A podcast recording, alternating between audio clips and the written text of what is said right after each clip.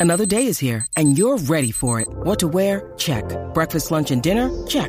Planning for what's next and how to save for it? That's where Bank of America can help. For your financial to-dos, Bank of America has experts ready to help get you closer to your goals. Get started at one of our local financial centers or 24-7 in our mobile banking app.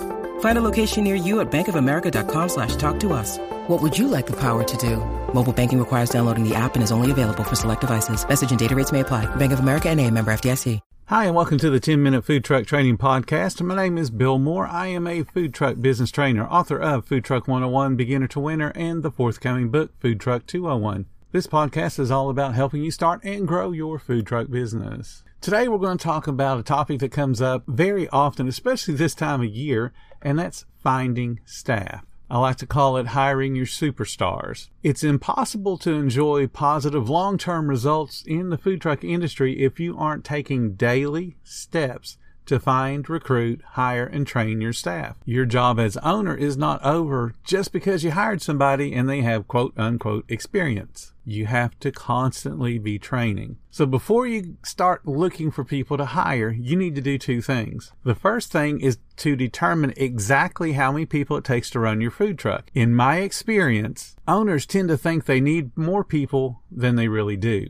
because they get into the what if syndrome. What if we get busy? I need to have people here. Well, what if you don't get busy? Then you have people that are now consuming labor. Menu complexity and cooking times dictate how many people you need. The longer the cook time, the larger the cooking capacity you need on your truck or trailer, and you need that larger cooking capacity to keep your team productive. If you have a long cook time with a small cooking capacity, you end up having your team standing around because they're waiting on food to get done. And if the cooking part of your team is waiting on food to get done, that means your cashiers most likely are now snowing over the cooks and the assemblers because they're taking more and more orders. So you got to figure out your productivity.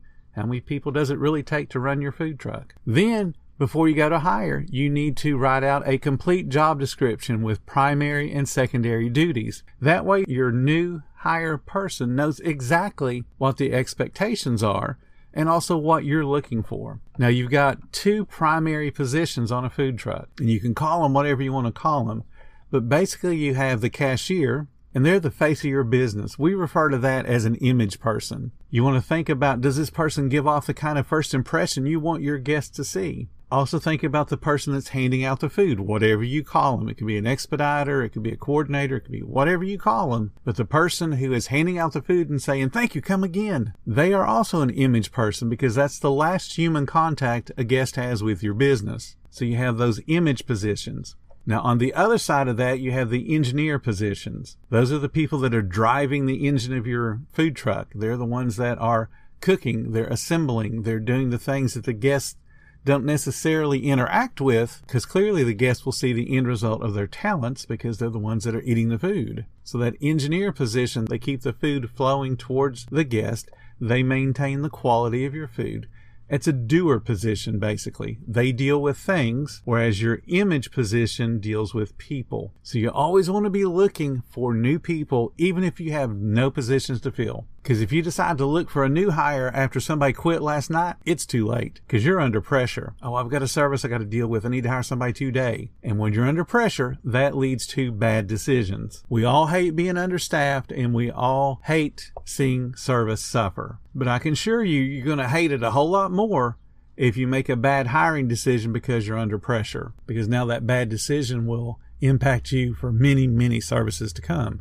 Even when I'm fully staffed, I'm always looking to upgrade or having that next person in my pocket for the big event where I only need them to work for me a week or 10 days. You always want to have people there. Keep that pipeline full and keep networking to find new employees. So here's some things you can do to help yourself in getting more new employees. Encourage the current staff you've got to give you referrals and also encourage your loyal guests to give you employee referrals because both of those sets of people are not going to send you a bad person. An employee is not going to want you to hire their best friend if they think their best friend is lazy because that means your current employee has to pick up the slack. So they're not going to recommend somebody as lazy. It's going to make their workload harder. It's the same with your guests. They're not going to recommend that lazy kid that lives next door because that lazy kid next door impacts their ability to get good food and good service from you. So they're not going to recommend bad people. but keep talking to them all the time. Set up some type of employee referral program. Set up a guest referral program that has a monetary reward. Hey, if you recommend somebody and I go ahead and hire them, here's, I'll give you a $50 gift card or a $100 gift card. You can do the same with your employees. I'll give you a hundred dollar bonus. If we hire somebody and they last six weeks, eight weeks, ten weeks, whatever the time frame is to make it worth your while to have hired their friend. You might want to consider running background checks.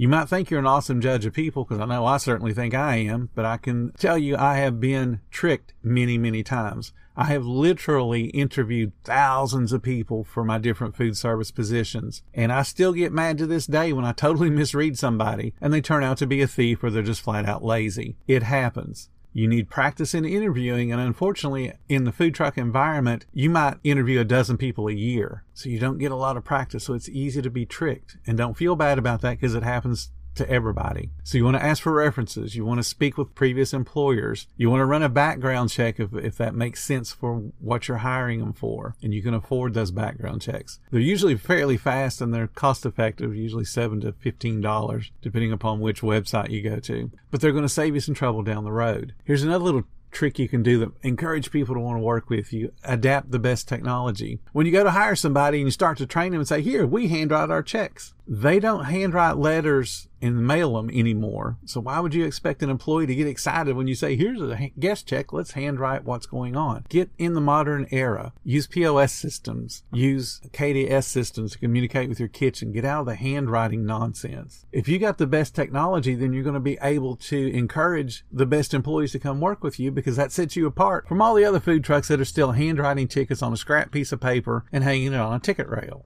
Offer practical benefits a competitive wage is a must. That's obvious. But there's also things you can do and talk about that will help people to want to choose you over a restaurant or over a competing food truck. Things like talk about flexible scheduling, talk about paid time off. That's something food trucks very rarely do. Encourage or offer longer than average meal breaks.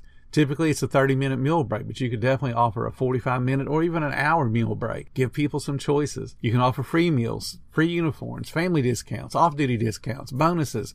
You can have a clear path to wage increases and of course, you can talk about the tip potential, how it will take their, you know, $15, $17 an hour job up to being in the upper 20s or low 30s. Those are things you can talk about. Those are practical benefits of somebody coming to work for you. So now let's talk about the important thing, where to find people. Local culinary schools and programs. Check out the high school. Check out vocational schools. There might even be a culinary school in your area all of those are going to be sources for new hires, especially at the high school or vocational school level, have a hospitality program where the kids are encouraged to find local jobs. And in some cases, high schools will actually do work study programs where you become the teacher and have to provide grades for the school based on the employee's work. So they're encouraged to do really good jobs. And the neat thing about those programs is you don't have to worry about the kids getting out of school at, at you know, two or three o'clock in the afternoon and completely missing lunch. A lot of schools will let them out at 11 o'clock where they can get to you and help you through lunch. So check into those programs. Culinary programs aren't going to be relegated to just high school age or even college age kids. You might find older adults in there. And that would be another source for you to get people to work on the food truck. Speaking of the possibility of finding older employees, look at the programs in your area that are designed to help low income or unemployed people find a new job, to teach them a new skill set to find work. In either case, you're able to help people get off of the government assistance and earn a living. And the government will help you. In some cases, they'll either give you a wage offset or they will make your name a part of the list of potential employers in that particular area. Because when you find those programs, you're able to offer a hand up rather than a hand out. And that's going to benefit not only you, but it'll benefit the person you're helping as well as just your community in general. You can use social media to find employees. Now you got to be a little bit careful here because if you're advertising more about, hey, we need help than you are your food, then that's telling your potential guest pool that, oh, they're shorthanded. I'll wait till they get fully staffed before I go try their food out. So be careful when you're advertising that you need help. But you can certainly use LinkedIn. LinkedIn is designed for professionals, but you want to only use LinkedIn if you're looking for somebody that's going to have a leadership role in your business, especially if you're thinking about expanding to multiple trucks. You need to hire them when you've only got a single truck and teach them how to, to manage the people and manage your business. And that way you can get off the truck and start a second truck. But LinkedIn is a good resource. Facebook's a good resource because it reaches a broader, wider audience. And you just, again, post about the open position and do it at least once a week or so. Just to let people know that, hey, we do have openings. Come check us out. Just want to make sure that when you're posting about jobs that you also are posting about your food and your service and your locations. Those need to be priority on your social media. If you're on Twitter, you can use Twitter to do the exact same thing. Uh, the only caveat I would add on Twitter is because the character limits, you may want to refer them to your website so that they can understand exactly what the job's all going to be all about.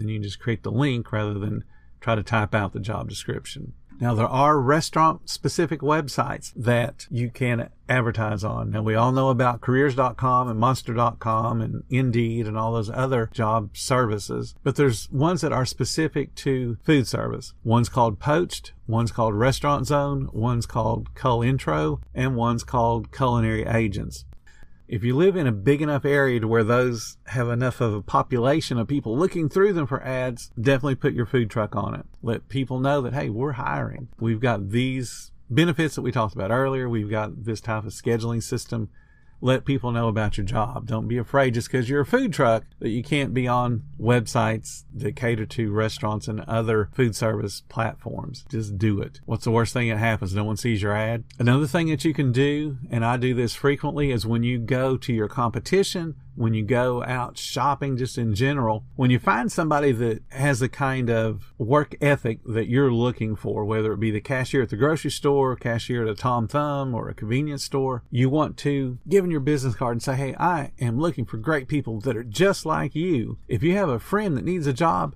would you please pass along my card? Now, what that does is it gets the person thinking about, ooh, maybe I would like to work for this guy without you saying, hey, I've got a job, would you come work for me? Because that's poaching, basically. I've done that a few times in my, in my past when I really, really needed people and I found a good cashier at McDonald's. I'd tell them, hey, come over and see me at, at my restaurant. It's right across the street. You know who I am. I'll give you a job tomorrow because they've impressed me enough to just do that. But if you don't feel comfortable just poaching, just say, hey, if you have a friend Here's my business card. Pass it on to him. I would love to talk to them. That gets that particular person you're talking to thinking about, hmm, maybe I would like a different job. So don't be afraid to do those kind of things. Always be looking for your next superstar. Never stop looking.